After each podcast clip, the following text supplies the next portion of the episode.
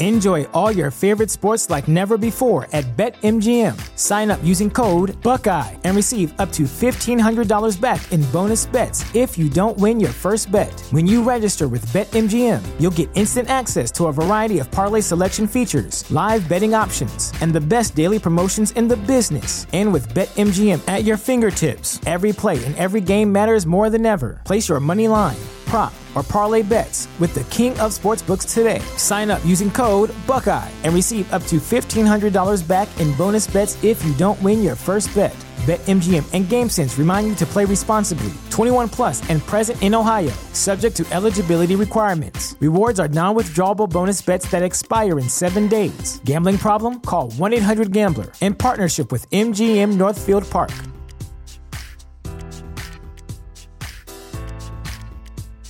Say goodbye to your credit card rewards. Greedy corporate mega stores, led by Walmart and Target, are pushing for a law in Congress to take away your hard earned cash back and travel points to line their pockets. The Durbin Marshall credit card bill would enact harmful credit card routing mandates that would end credit card rewards as we know it. If you love your credit card rewards, tell your lawmakers hands off my rewards. Tell them to oppose the Durbin Marshall credit card bill. Hello, this is author Dan Arrow, and in between writing fantastic books that change your life forever, I never waste my time sitting around listening to I Doubt It with Jesse Dollemore. The following broadcast may contain free thinking and open minded discussion, ideas, skepticism, and adult subject matter. Topics will be discussed using adult language, sometimes gratuitously. Get ready to move the conversation forward. This ain't your granddad's news and comment show. This is I Doubt It with Dollemore. All right. Welcome to the show, episode 262 of I Doubt It with Dollemore. I am your host, Jesse Dollemore, and sitting across from me, the lady who's faking like she's asleep, the lovely and talented Brittany Page. I was taking a little micro micro sleep. Yeah. Is that what you were doing? Uh huh. Your head was bobbing to and fro. Well, I was making it dramatic. It was pretty dramatic. You were cracking me up as I was introing the program. well, that is what I do. Very funny. It's nice to see you in a better mood. Oh. Earlier, well, late last week, I guess, because we uh-huh. are this. We did miss the, the midweek show. We did. We Sorry. apologize about that, but that those days are almost behind us. We're almost through it, you guys. Yeah, Brittany has one more week This, of this last week. one more week of the second to last. This is her second to last. God damn, this is terrible.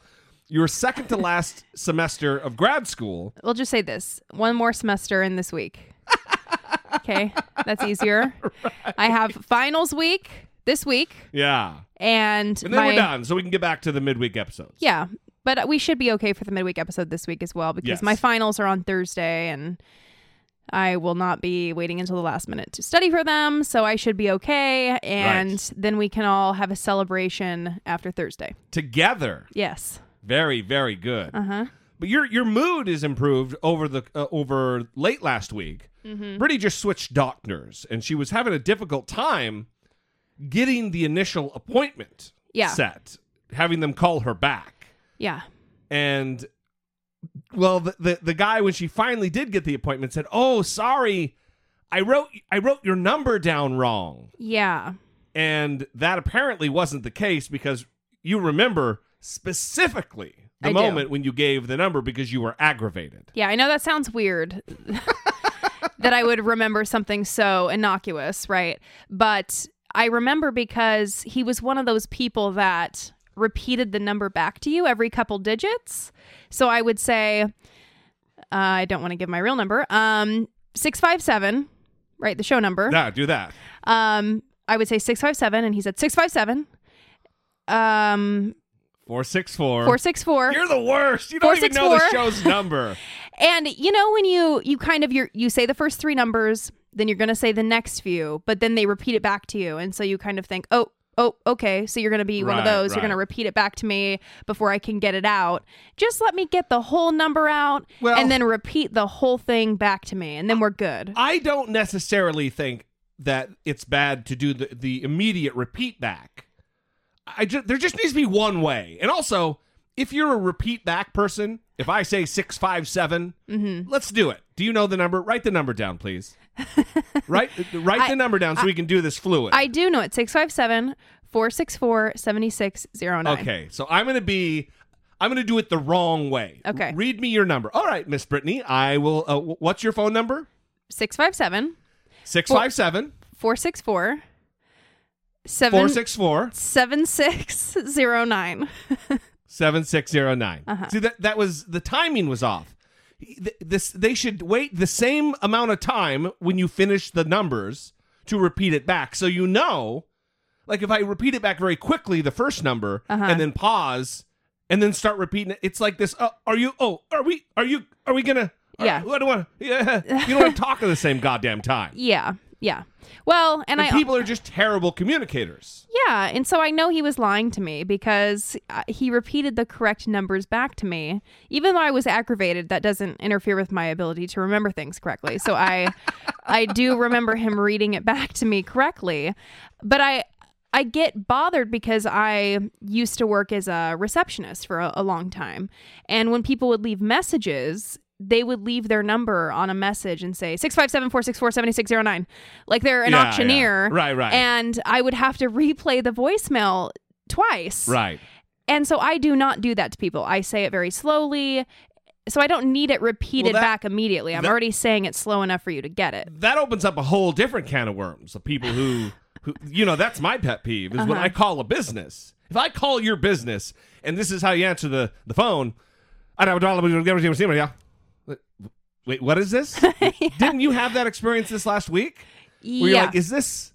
I don't remember what the business was, but you repeated back, is this oak tree, whatever? it was a printing was? business yeah Yeah. Oh yeah. Uh, orange. Ca- yeah. Yeah. That's what it was. yeah. Yeah. and they answered the phone and i kind of i waited and i, I was thinking should i hang up or should i should i ask if this is the business and so i asked if it was the business and they were like yeah and i said "O- okay well i'm looking for Yeah, it's this is very awkward for me i don't know starting off on the wrong foot here Well, if the goal of communication is to goddamn communicate uh-huh appropriately and have the person understand the words that are coming out of your mouth, yeah then slow down.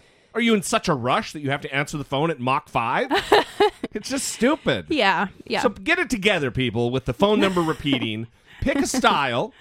Just pick a style. If you're going to be the repeat back each, the three, the three, and then the four, repeat it back at the same pace.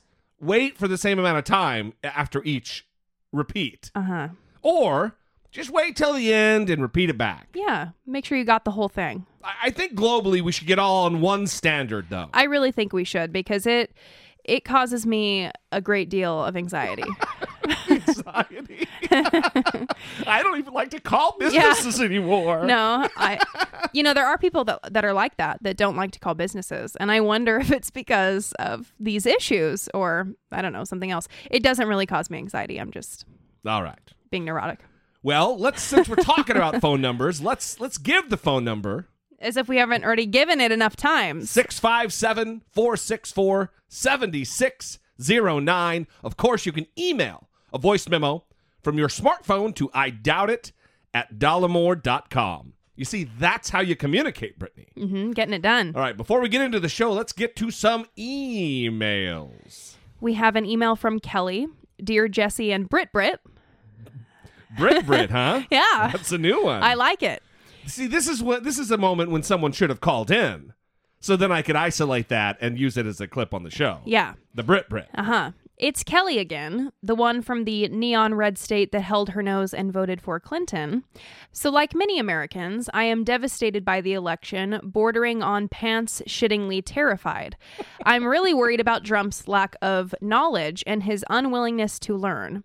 So now comes the work, and for all of us to get involved. Parenthetically, loved your bonus podcast about activism. That's why I'm emailing you now. I would really appreciate it if you shared the following with your listeners because it is up to all of us to stay vigilant over the next four years. I would encourage everyone to contact their representatives and tell them to support H.R. 6340, Presidential Accountability Act, which would require the president and the vice president to put all private personal finances into a blind trust and would also require them to disclose any possible international conflicts of interests. If your listeners don't know who their rep is, they can go to whoismyrepresentative.com. Call them, don't just email, calls count more. Don't know why, but they do. Also, I would encourage everyone to call both of their senators and tell them we want Obama to make a recess appointment to the Supreme Court. The December recess will be his last chance to do this, and we have had two recess appointments within the last 50 years, so there is precedent, and the Senate has had ample time to vote and has not done so, which I take as an open invitation for the president to just do the damn thing. If anyone wants to track their congressmen and women and see how they are voting, they can go to govtrack.us and you can hold them accountable for their vote. The Hear My Voice app is also good for tracking and contacting Congress, and it's free and super easy to use. Ballotpedia and holyfucktheelection.com. I did not check, I did not fact check this, Kelly, so I hope you're right. are also really good references for information. But the time has come to act, and this is the banality of patriotism. Yeah. Stay woke. Winter is coming. And of course, Brit Brit is the best part. Love the show. Brittany's the best part. Well, Bye. on on in addition to the the resources that Kelly laid out for us, which I think are great, I I agree that phone calls are more weighty. They hold more. Having worked on Capitol Hill and knowing many many staffers over my lifetime, phone calls are really what get the ball rolling. Th- that's what causes the traction. And if you'd like to call your representative, you don't have to know their number specifically. They have a switchboard at Capitol Hill with the Bank of Operators. The number's 202 224 3121. One more time for those of you who love to repeat numbers 202 224 3121. And if you'd like to call the White House, the White House switchboard is 202 456 1111. Both of those are great resources, especially contacting your congressmen and women, because that is what's going to move the ball and change minds. Because if they know their constituency, each office has its own little count that if each call represents so many votes, they really do uh, take those seriously. So if you were to get on the phone and rally the troops and get your people to call Congress, it would make a difference. So uh, that again is HR 6340. I think it's important. And again, Kelly, thank you.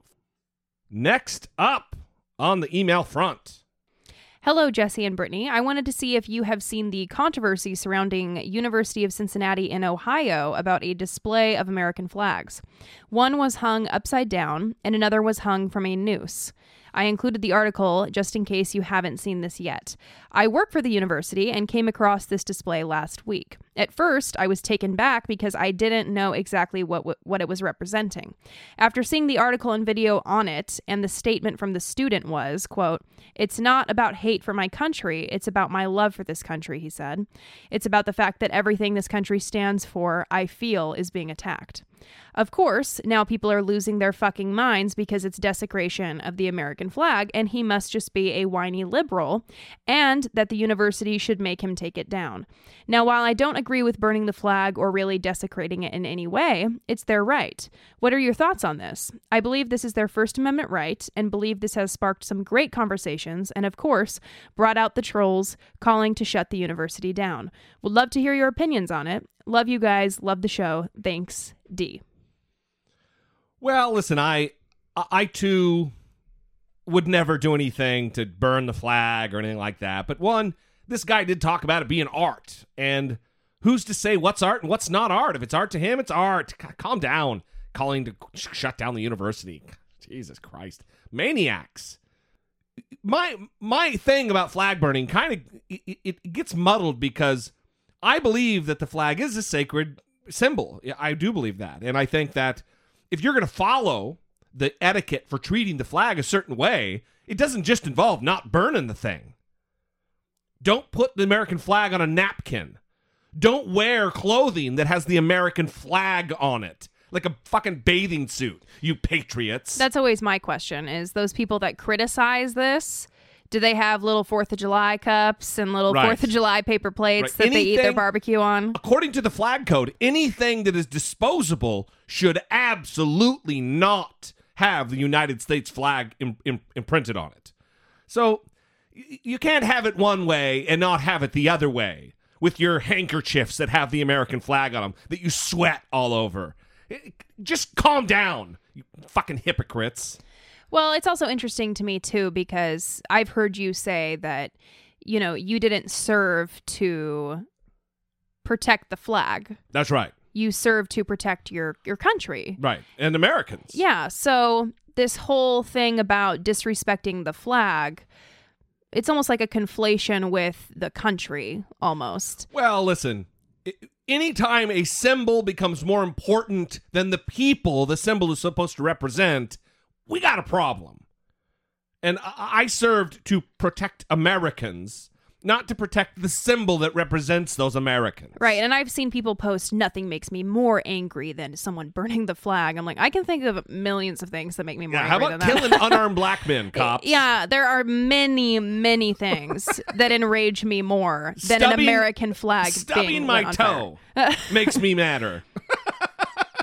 I see I see news every day that is more problematic than someone hanging a flag upside down. Right. Honestly. Well, listen here. The other thing is is is we're having a conversation about it, so it does start conversations. It does. It, it- the only problem I have is that when these conversations start, instead of doing what we're doing right now, which is just having a conversation about whether or not it's okay, let's talk about why they're burning the flag. Let's talk about why they're hanging it upside down, why they're hanging it by a noose. What are the underlying causes? If those conversations were to be had, maybe something would really get accomplished rather than just the artist doing it, being provocative, and then leaving it at that. You know? All right, D, thank you for the email. That's awesome. Sweet D. Sweet, sweet D. All right. So we have one more that we're going to abbreviate for time. And we, there's actually a lot of uh, voicemails and emails that we got this week that we just, oh, there's too much to talk about because so much is going on. So we apologize. Again, we read everyone, we listen to every single one. We love you guys. We appreciate the communication for sure. It does steer the way we do the show. So don't stop it at all. Well, and we're abbreviating David's email here because it's basically a novel and it would be like me doing a live reading of an audiobook. so But thank you. Eh, but thank for the you. night. It was very well written. Of course. I loved it. I just don't want to read the whole thing. Okay. I mean, live. Okay. Hey, Jesse and Brittany. I've been listening since I saw one of Jesse's response videos to Tomi Lahren in my Facebook feed back in October.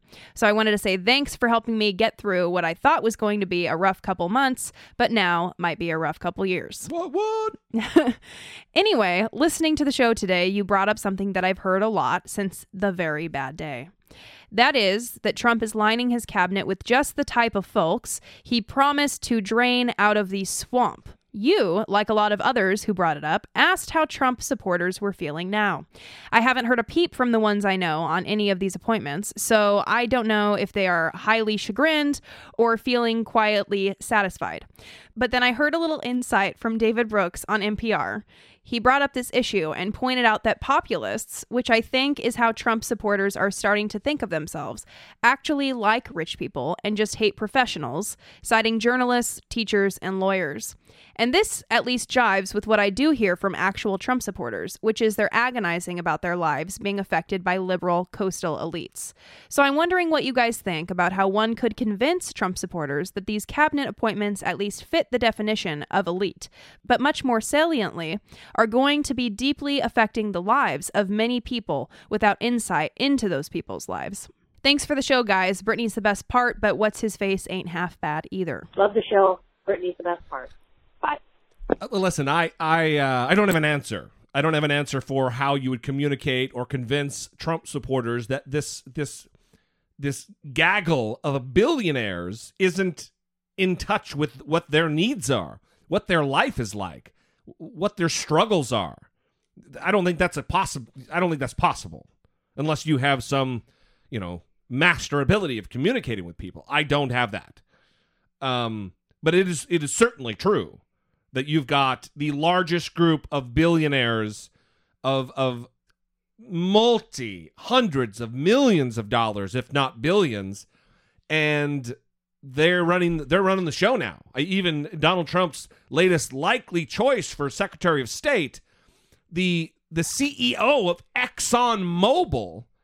Uh, this is this is a, a connected group of folks. This isn't grassroots, you know, their ear to the ground, really feeling and knowing what's going on in America and what gets talked about at the di- uh, at the dining room table in, in in Joe Friday and you know Joe America's living room. So I don't know. I'm at a loss. I'm still trying to work it out. It's only been, you know, fewer than 30 days. And it's uh or I guess it's over 30 days now. But uh I'm I'm at a loss. Well, the problem is also finding a way around the polarization, which is very difficult because people are going to stick with their tribe, right? And defend their Right. tribe. So it's very difficult for people to admit they're wrong as well and that they may have made a mistake or that they were tricked. That's Yeah. not something people want to admit. Yeah. All right. David, thank you for the questions that I wasn't able to answer. we appreciate it very much. If you too would like to communicate with the show, of course, once again, 657 464 7609. Or as always, you can email a voice memo from your smartphone to I doubt it at dollemore.com. Let's get to some follow up that I have been champing at the bit to get to, and we just we haven't done it. So the Dakota Access Pipeline, a lot of celebration was happening over the course of the last week that they the the Obama administration did not issue through the the Army Corps of Engineers did not issue the permits and easements necessary um, for the pipeline company to continue the project. Well, that's some good news, but there is also some very bad news associated with the entire situation. Drumbeats, cheers, and tears. The sound of victory for the Standing Rock Sioux and thousands of others gathered to stop the Dakota Access Pipeline. This mass of humanity living off the grid, joined by thousands of military veterans, helped exert so much political and legal pressure, effectively forcing the pipeline to be rerouted. people have uh, said that now this is uh, either we make it or break it, and uh, I guess uh, we made it. The pipeline was almost to the river when it was halted by the Army Corps of Engineers so it could take another look at the path. Sunday, officials decided it was a no go. For months, the Sioux Nation had been demanding the project be scrapped. They were convinced the pipeline carrying crude oil underneath the Missouri River would one day leak, poisoning the drinking water of millions downriver. This is too much of a risk to the drinking water, to the thousands of people of the Standing Rock Sioux Nation. Too much of a risk for the, the sacred sites all along that route in this area. And too much a risk for us as a planet. The pipeline's planned route did not go through Indian reservation land, but the tribe argued the water is part of treaty land and therefore it too must agree to its path. So you were offered $5 million and some land by both the landowners and the Dakota Access Pipeline. Yes. And your response to that was? We don't want the land. We don't want money. Instead, they wanted to protect the water. North Dakota's governor says the pipeline was 95% complete. The company was waiting on that final permit. It's not getting it.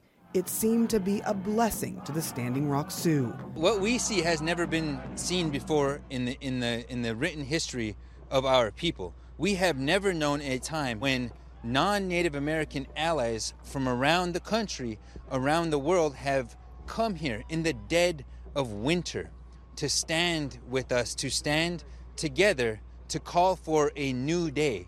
But then, Energy Partners responded, saying this is simply a political move by the Obama administration that won't stop the pipeline from going under the river. They contend the latest decision changes nothing. They have every legal right to continue.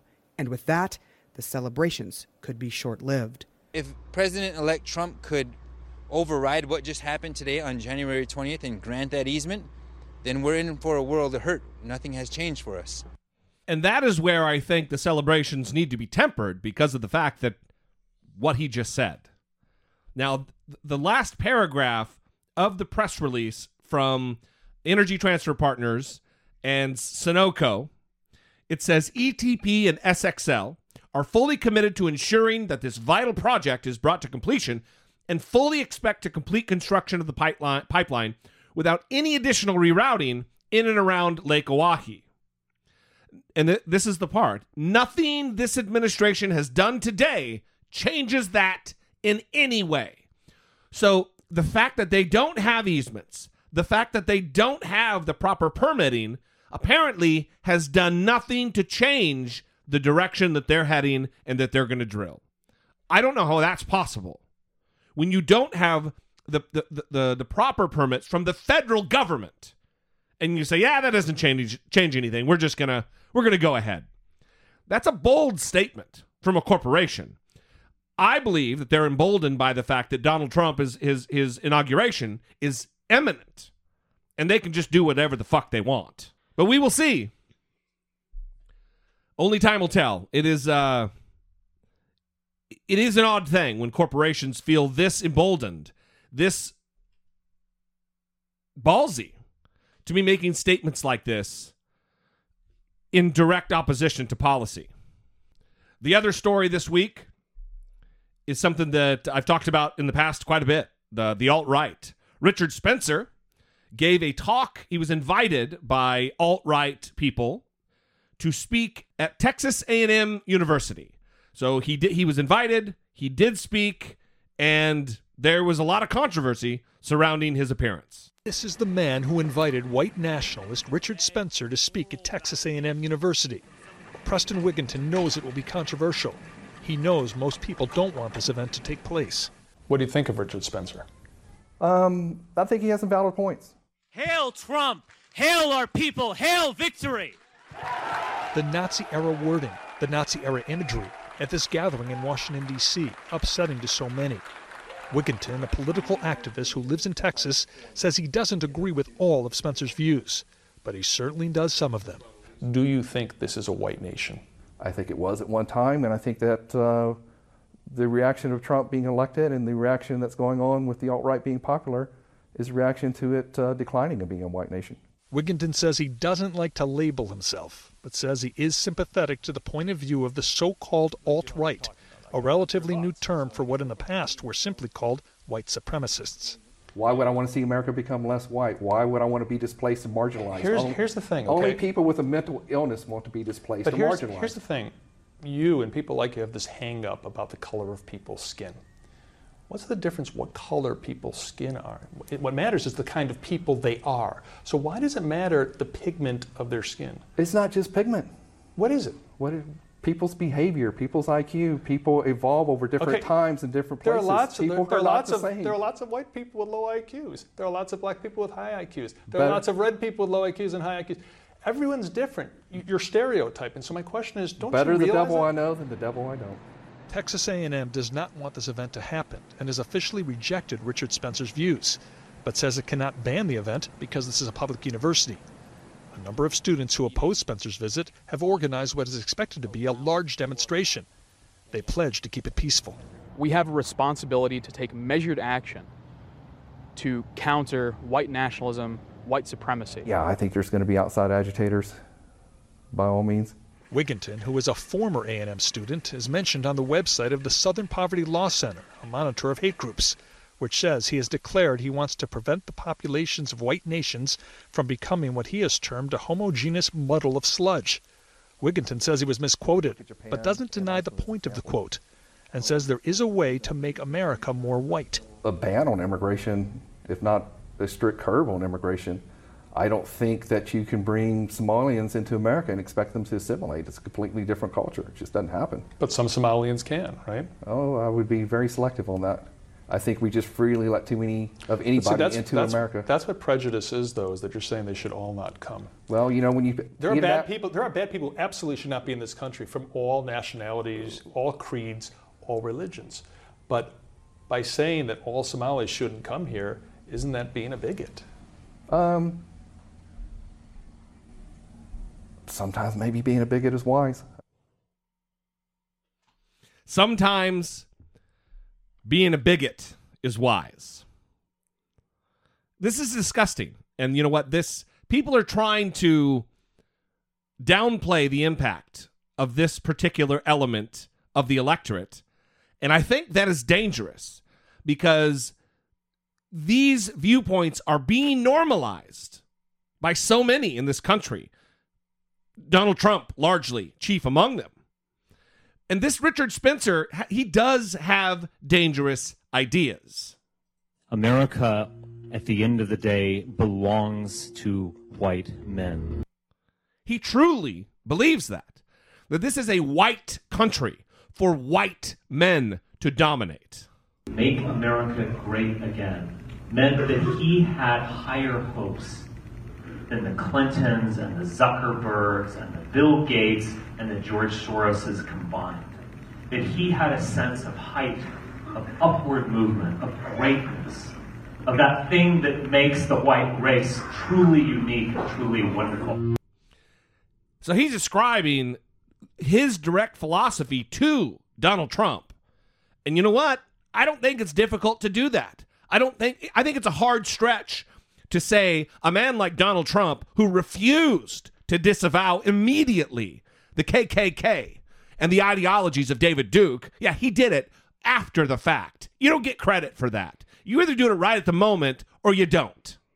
Well, something I've been hearing a lot is people criticizing the coverage that Richard Spencer and other alt right individuals are getting because they say it's disproportionate to their popularity or right. the existence of their their views in number, I guess, in the population. And I, I think that's misguided because the point is it's a problem that this exists at all. That's true. It could also be said that Hillary Clinton wasn't as popular as Donald Trump because she wasn't drawing thousands of people at a rally, even though she won the popular vote by over 2 million people. So that argument is just stupid.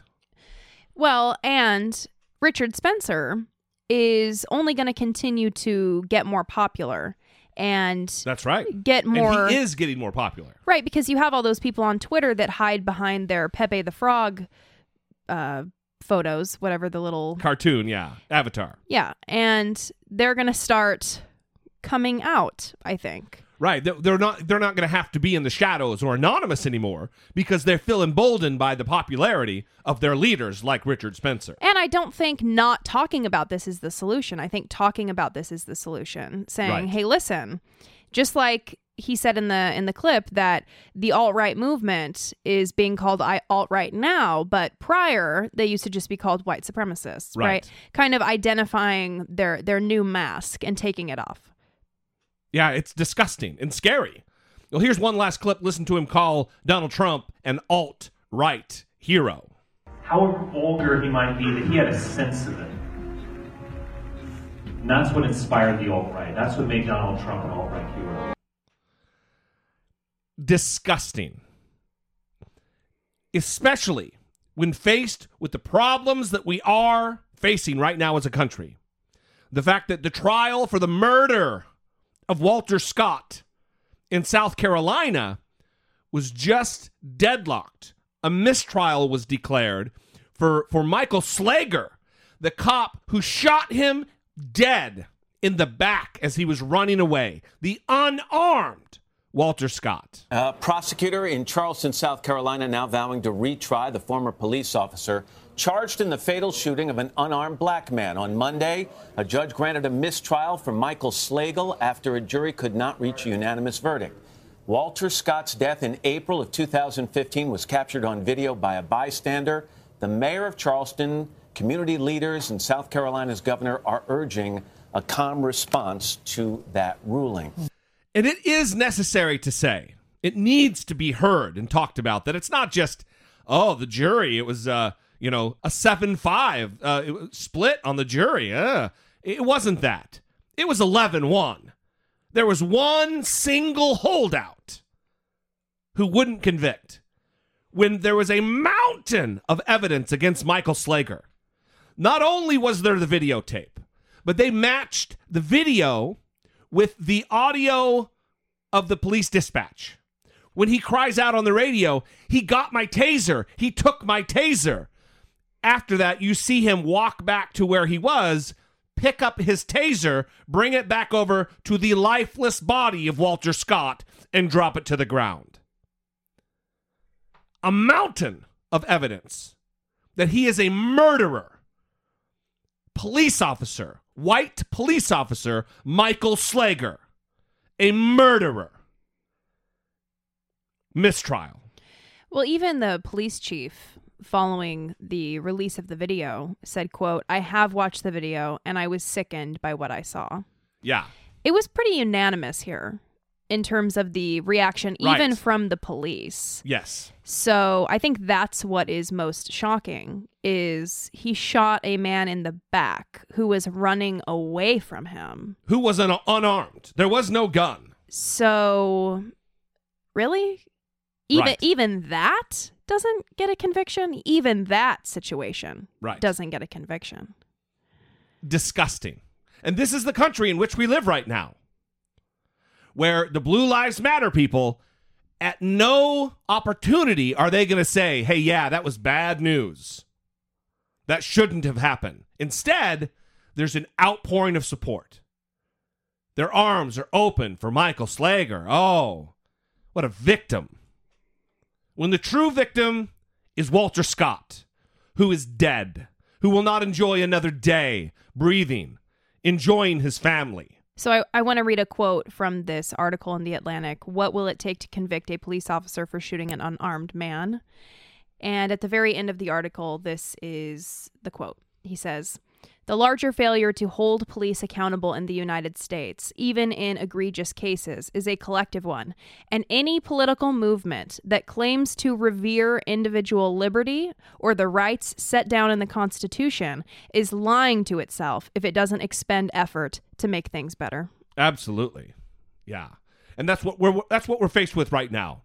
And that's why we need to raise our voice at every chance. That's why whether it be Facebook activism or getting out there and protesting and marching or calling your congressman on those numbers we mentioned earlier, this is important. Whether you live in a red state, whether you live in a blue state. These topics are important. They are what matter because they affect the lives, the existential matters that face us all. It's a life and death matter. Support for I Doubt It with Dollemore comes from generous, engaged, intelligent, and good looking listeners like yourself by way of Patreon. You can contribute per episode as much or as little as you'd like, comforted by the knowledge that you're within your budget and helping move the conversation forward one podcast at a time. If you too would like to become a supporter, please visit patreon.com slash I Doubt It with Dollemore. Brittany, Brittany. not me. A different Brittany. Yes. and Janine. Janine. Yes. So we have new Patreon and PayPal supporters, Brittany and Janine, and we thank you so very much for your support. That is awesome. We really want to thank you guys for helping us to produce the show and supporting us with all the hard work that goes into with sitting down and recording and editing and putting it out there. Putting it out there, everybody. Doing the thing. We are doing the thing. Sometimes you take care of biz, sometimes we don't.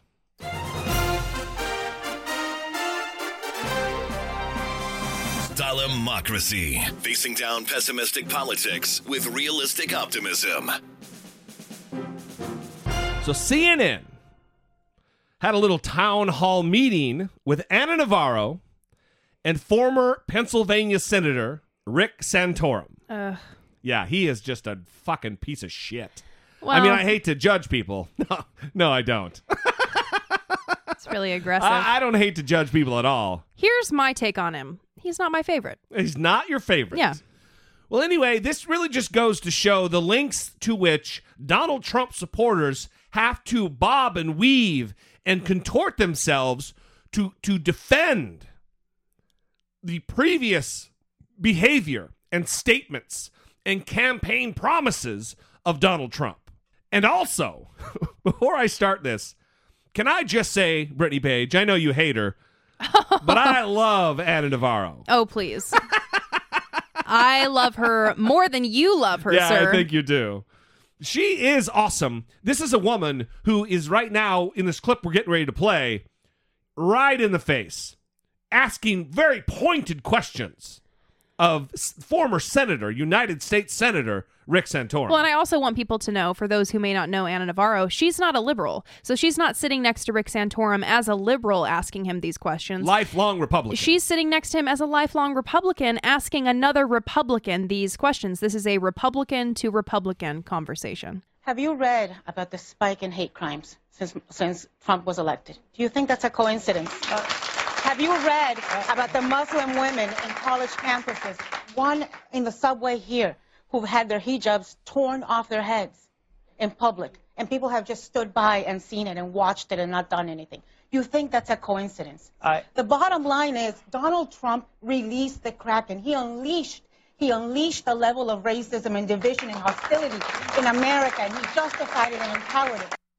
and you'd have to see the smug, smarmy, dick-faced looks on, fr- from Rick Santorum right now. He's rolling his eyes. He's he's making uh, dismissive, contemptuous faces. He, i- i- it's a sight to behold. We'll, we'll put the video on the Facebook page.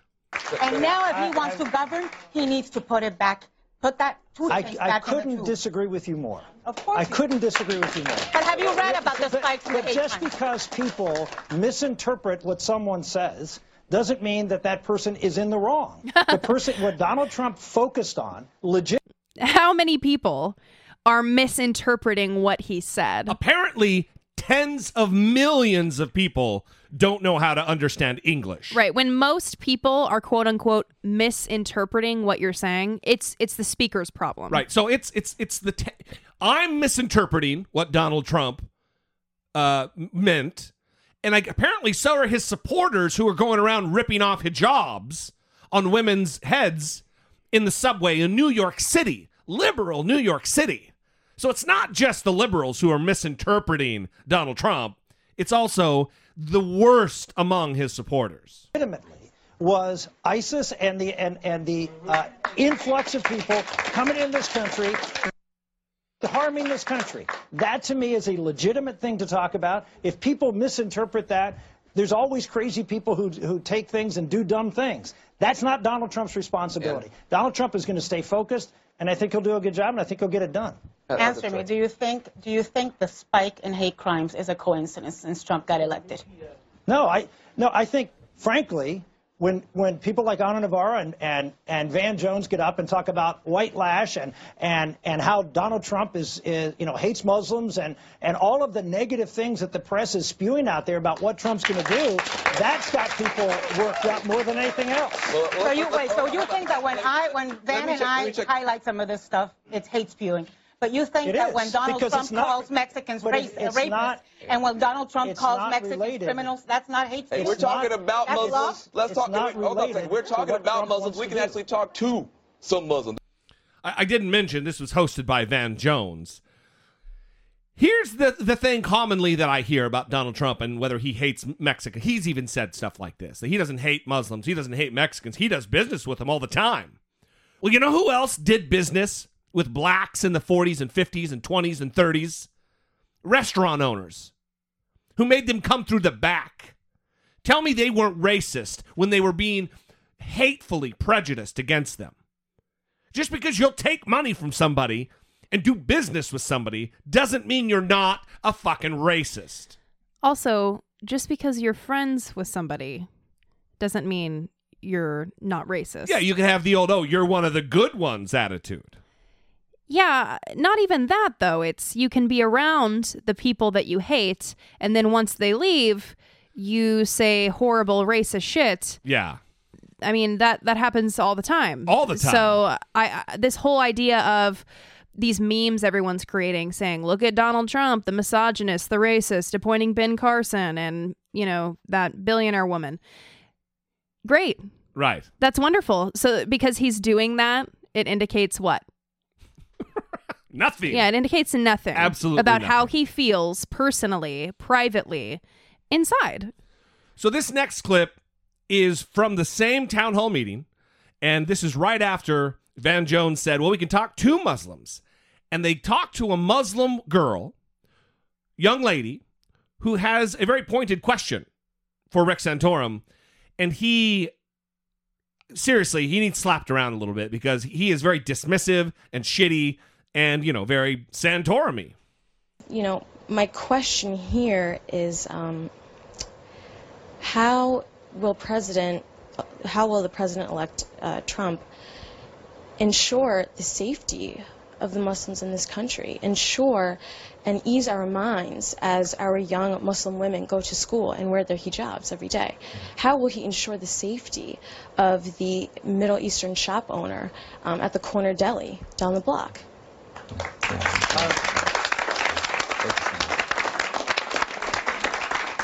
I think going from a, a, a, an Obama presidency to a, to a Trump presidency, you, you should feel much better about religious liberty. Because Barack Obama attacked religious liberty more than any president in the history of this country. False. And, and Donald Trump. I like that Van Jones said that. False. How did Obama attack religious liberty, dickface? Well, listen, I I read comments on news articles on Facebook because I'm a glutton for punishment. And when Donald Trump was elected, there was a the number one liked comment on a Fox News article, and it said, "Finally, we will hear God bless America again." Yeah, yeah. As though Barack Obama has not ended every single speaking engagement that he has attended with the phrase "God bless America." God, God bless you. God bless America. Every State of the Union, every rally, every speech. I mean, really? Yeah. What, what did she think he was saying? Well, it's because these idiots, these morons who want to talk about flyover country. I was raised in flyover country, everybody. These people who deny the Christianity of Barack Obama are hateful. They are misinformed. They are low information Americans. And that is who elected Donald Trump. Donald Trump has, has said he's going to appoint justices. He's going to have a, a law enforcement that's going to make sure that religious liberty is vibrant, which means all religions. When I know some people hear religious liberty and think, oh, we're just talking about Christians. No, we're not. We're talking about all religions and, and allowing people to, to practice that religion, including wearing, uh, wearing clothing that's consistent with, with their religious traditions. So, how- how so the would- reality, how would it so reality is on that front, he's going to be good. Secondly, he's going to be a law and order president. Uh, which means that we are going to respect the law and, and we're going to obey the law and we're going to have uh, police and, and, and a justice department that's going to enforce the law. The law protects minorities, protects people. Well, you know Barack Obama. I mean, he just came in and he overturned the law. Oh, yeah. There's no more laws right now. Lawless. It was a lawless administration. It's basically the purge. There was The Purge featuring Barack Obama.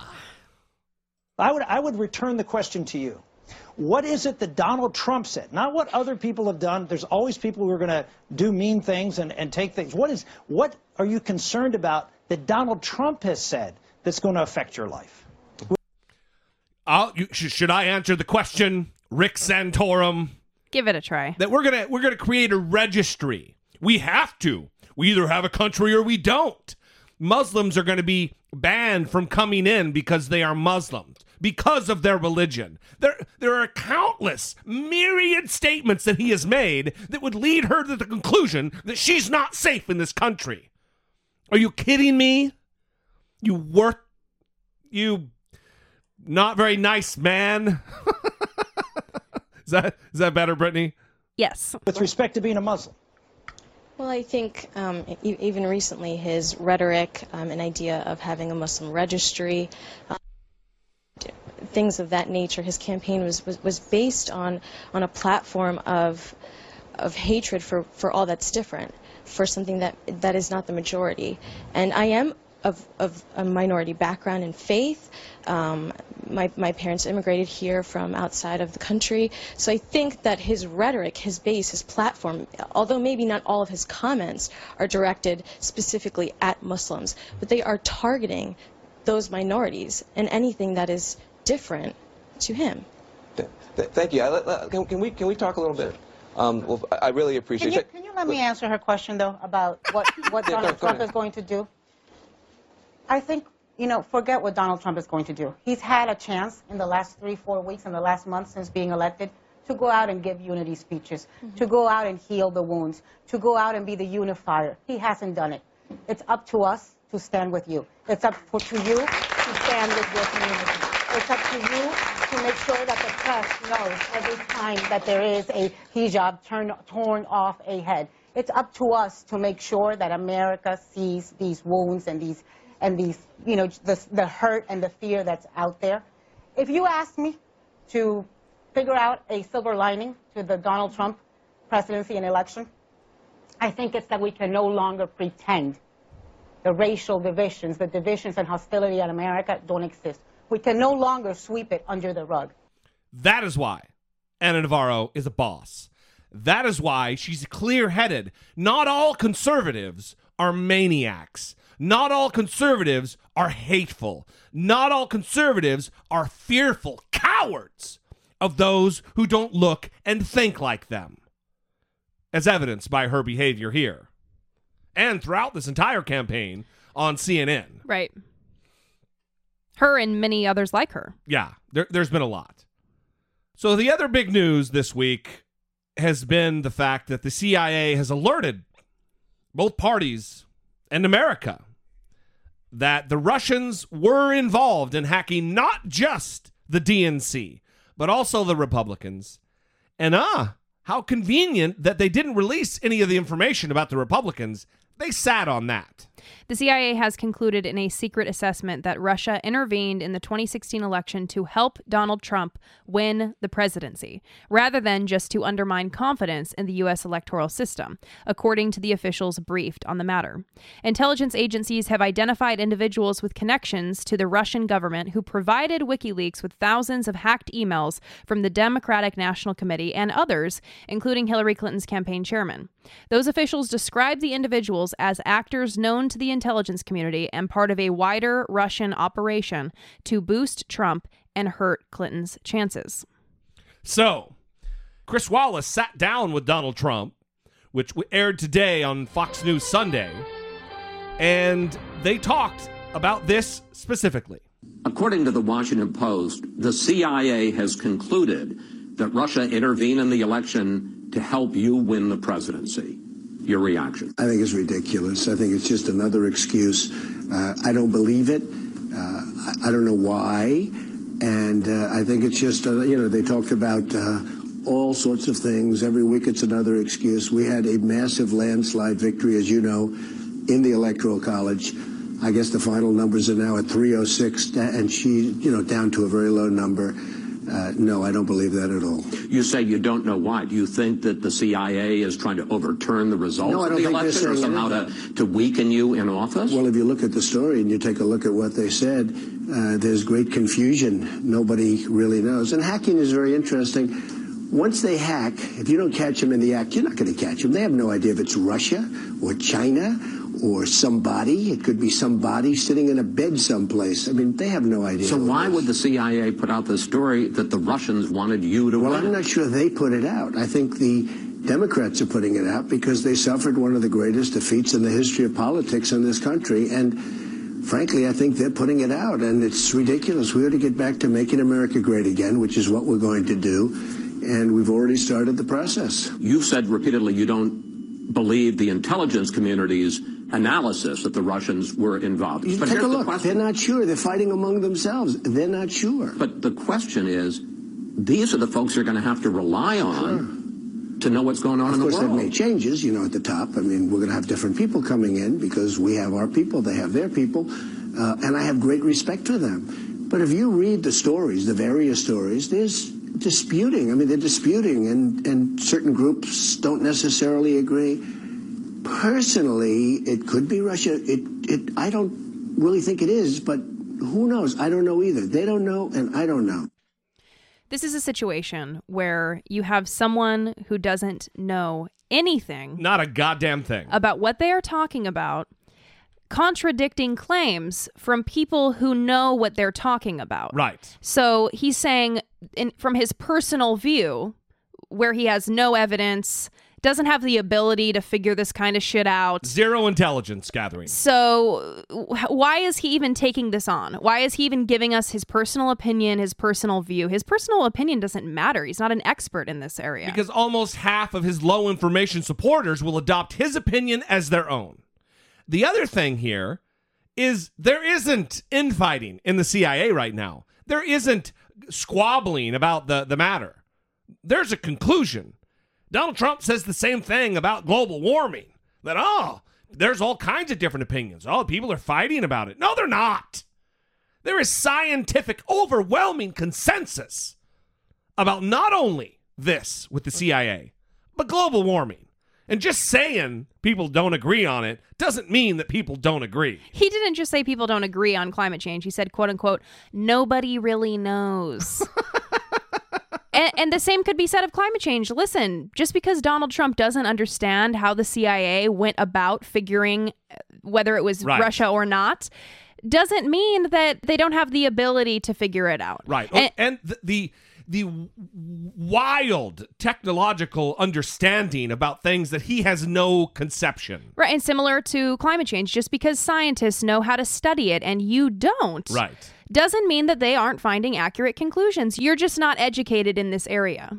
Yes. You just do not have expertise in this area. And it's okay. We can't all be experts in every area. We're not experts in every area. Ugh. You certainly aren't. So please stop. Well, the, the interview continued because Donald Trump, who should be getting his daily intelligence briefing from the CIA and the National Security Agency, has only been getting them once a week, which is one, I think, woefully irresponsible for an incoming president to not have the intelligence lay of the land globally.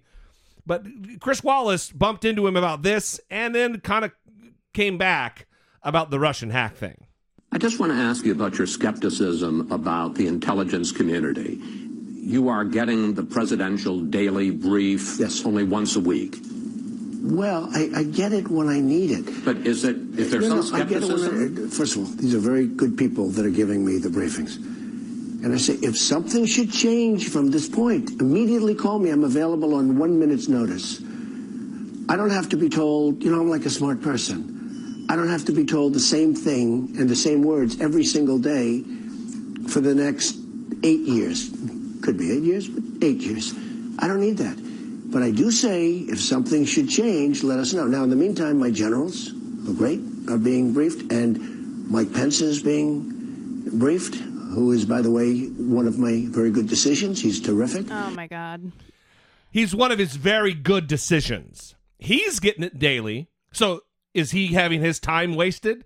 Or is it important that he gets it every day? Is Mike Pence not like a really smart person? He, he's he's like a very smart person. And they're being briefed, and I'm being briefed also. But if they're going to come in and tell me the exact same thing that they told me that, you know, it doesn't change necessarily. Now, there'll be times where it might change. I mean, there'll be some very fluid situations. I'll be there not every day, but more than that. But I don't need to be told, Chris, the same thing every day, every morning, same words.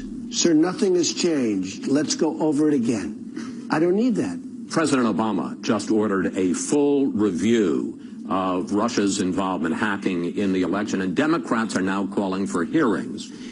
Do you think this is part of an effort to undercut you? Well, it could be. I think President Obama's been terrific. He's been, you know, very respectful of the process and everything else. So I saw that.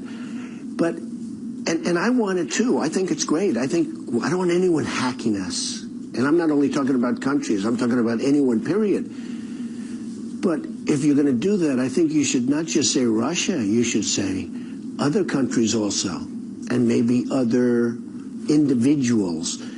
It's But not do you think this a necessarily just- political effort here? it could be. I mean, it could be. Hey, look, we had many people are saying one of the great victories of all time. They're very embarrassed. Many people are saying, Brittany. I'm glad that you can laugh because I want to cry. Many people are saying we had one of the great victories of all time. Nobody's saying that except for you, asswipe. Well, he even had to clarify when he talked about the tremendous win that he had in the Electoral College Right, right, right. because that didn't happen with the popular vote as well. Yeah, but did did you you, you clearly caught it because you made a reference to it, but this part, I wonder if the audience caught it. I don't have to be told, you know, I'm like a smart person. I don't have to be told the same thing and the same words every single day for the next eight years. Could be eight years, but eight years. Eight years. And then also, of course. You know, I'm like a smart person. Well, so you know, seriously, like a smart person. He's like a smart person. He's not a smart person, but he's like one, Brittany. I do not listen. I You know, I'm like am- a smart person. I am so embarrassed that this is Yes. the situation. It really is truly embarrassing. But Donald Trump, who who doesn't understand anything, he needs to be getting as much information as he can, and even if it's the same information, he needs to hear it again and again and again so he can become intimately familiar with the way the world works. We'll have to teach him the other meaning of intimate. Intimately familiar, because he'll want to fuck it. Yeah, well, he he needs He'll to grab it understand right by the this. pussy, and and hearing one briefing, you don't understand. You know, I'm like a smart person. What do you mean? He's like a smart person. It's a very complicated situation. Once a week briefing, Not enough. not In- enough. In, the dangerous world in which we live, once a week is not enough. no, and he's saying that he's a smart person. He doesn't need to hear the same thing every day. Okay, well, until you can rehearse the inner workings of the entire world back to people, Right. I don't care. When you're when you're able to speak in a higher grade level than sixth grade, then tell me about how you'll skip a couple intelligence briefings. When some of our most intelligent presidents, Bill Clinton, Barack Obama, George H.W. Bush, these men got the presidential briefing daily because we live in a dangerous world. And if it's wasting your time to hear it, why is it not wasting Mike Pence's time? Right. He says he's too smart to hear it every day, so Mike Pence isn't that smart. Ugh. But I'm also wondering remember those reports before Donald Trump was elected that said that he approached John Kasich and Right. said, Hey, buddy, do you want to be the vice president so that you can handle both domestic and foreign policy? And he said, Well, what would you do? Make America great again. Mike Pence is getting the daily briefings, What- but Donald Trump is not. What does that tell you? Is that because he just wants to be the face of this operation, that is exactly right. but not be doing the work behind the scenes? You know, I'm like a smart person. You know, I'm, I'm like a smart person. Suspicious. Ugh. It's suspicious. All right. Well, let's wrap with this. Here is the asshole of today. So, in this asshole of today, it's going to be oh, my favorite. The guy who who needs a little a little choking as far as I'm concerned. All right. Pretty aggressive on the show today, you are. I'm aggressive sometimes. All right. When you hurt women, I get a little aggressive. Corey Lewandowski. Corey Lewandowski said again, he's dragging out this trope because he happens to be on Fox News about Christmas. The most ridiculous thing I've heard, and that's saying something in a long time. But all the extra jobs that go along with that, which means a great Christmas, which you can say again, Merry Christmas, because Donald Trump is now the president. You can say it again. It's okay to say. It's not a pejorative word anymore. The other thing is $50 billion and 50,000 jobs in the first four weeks. We continue down this path. We're going to have to be. We're going to have to have an increase in immigration to fill up all these jobs, and we're going to have too many in our own country. Uh, what is wrong with him? How is this even something that people are feel comfortable saying that they're not too embarrassed to say? Which you can say again, Merry Christmas, because Donald Trump is now the president. You can say it again. It's okay to say. It's not a pejorative word anymore. Like no one was able to say it before? Yeah, Christians have had to go underground for the last 8 years. 73% of the population is being oppressed by the other 27%. I it's just very strange, but I'm sure there's people that hear that and go, "Yes, Corey is a champion for us. He's speaking for us. He's speaking the truth." He's saying finally Donald Trump is president, and now you're able to say it again. You weren't able before, but now you're able to say Merry Christmas. I got news for you, Corey Lewandowski. I'm an atheist. I say Merry Christmas. I don't say Happy Holidays. Was I just breaking the law before? Was Obama's anti Christmas goon squad just unable to snatch me up and take me to jail? Which you can say again, Merry Christmas, because Donald Trump is now the president. You can say it again. It's okay to say. It's not a pejorative word anymore. rightfully earned. Asshole of today. Ugh. All right. Well, we are going to leave you. If you would like to communicate with the show, give us a call. Leave a fewer than three minute voicemail, 657 464 7609. You can also email a voice memo from your smartphone to I doubt it at dollemore.com. We would love to hear from you.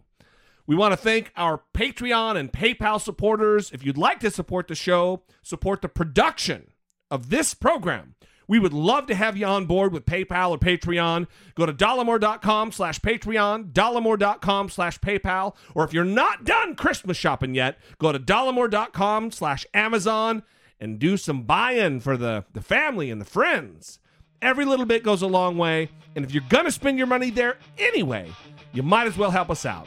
We love you guys. We appreciate you. You're the best audience in podcasting.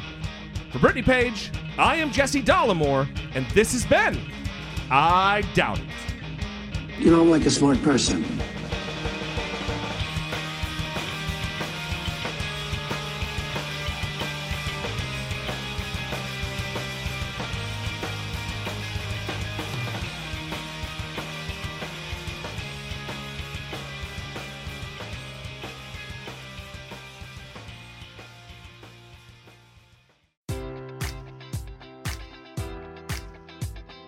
Enjoy all your favorite sports like never before at BetMGM. Sign up using code Buckeye and receive up to $1,500 back in bonus bets if you don't win your first bet. When you register with BetMGM, you'll get instant access to a variety of parlay selection features, live betting options, and the best daily promotions in the business. And with BetMGM at your fingertips, every play and every game matters more than ever. Place your money line prop, or parlay bets with the king of sportsbooks today. Sign up using code Buckeye and receive up to $1,500 back in bonus bets if you don't win your first bet.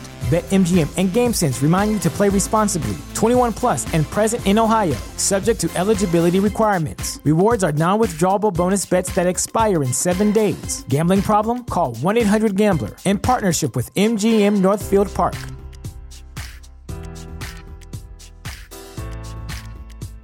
Say goodbye to your credit card rewards. Greedy corporate mega stores, led by Walmart and Target, are pushing for a law in Congress to take away your hard earned cash back and travel points to line their pockets. The Durbin Marshall credit card bill would enact harmful credit card routing mandates that would end credit card rewards as we know it. If you love your credit card rewards, tell your lawmakers hands off my rewards. Tell them to oppose the Durbin Marshall credit card bill.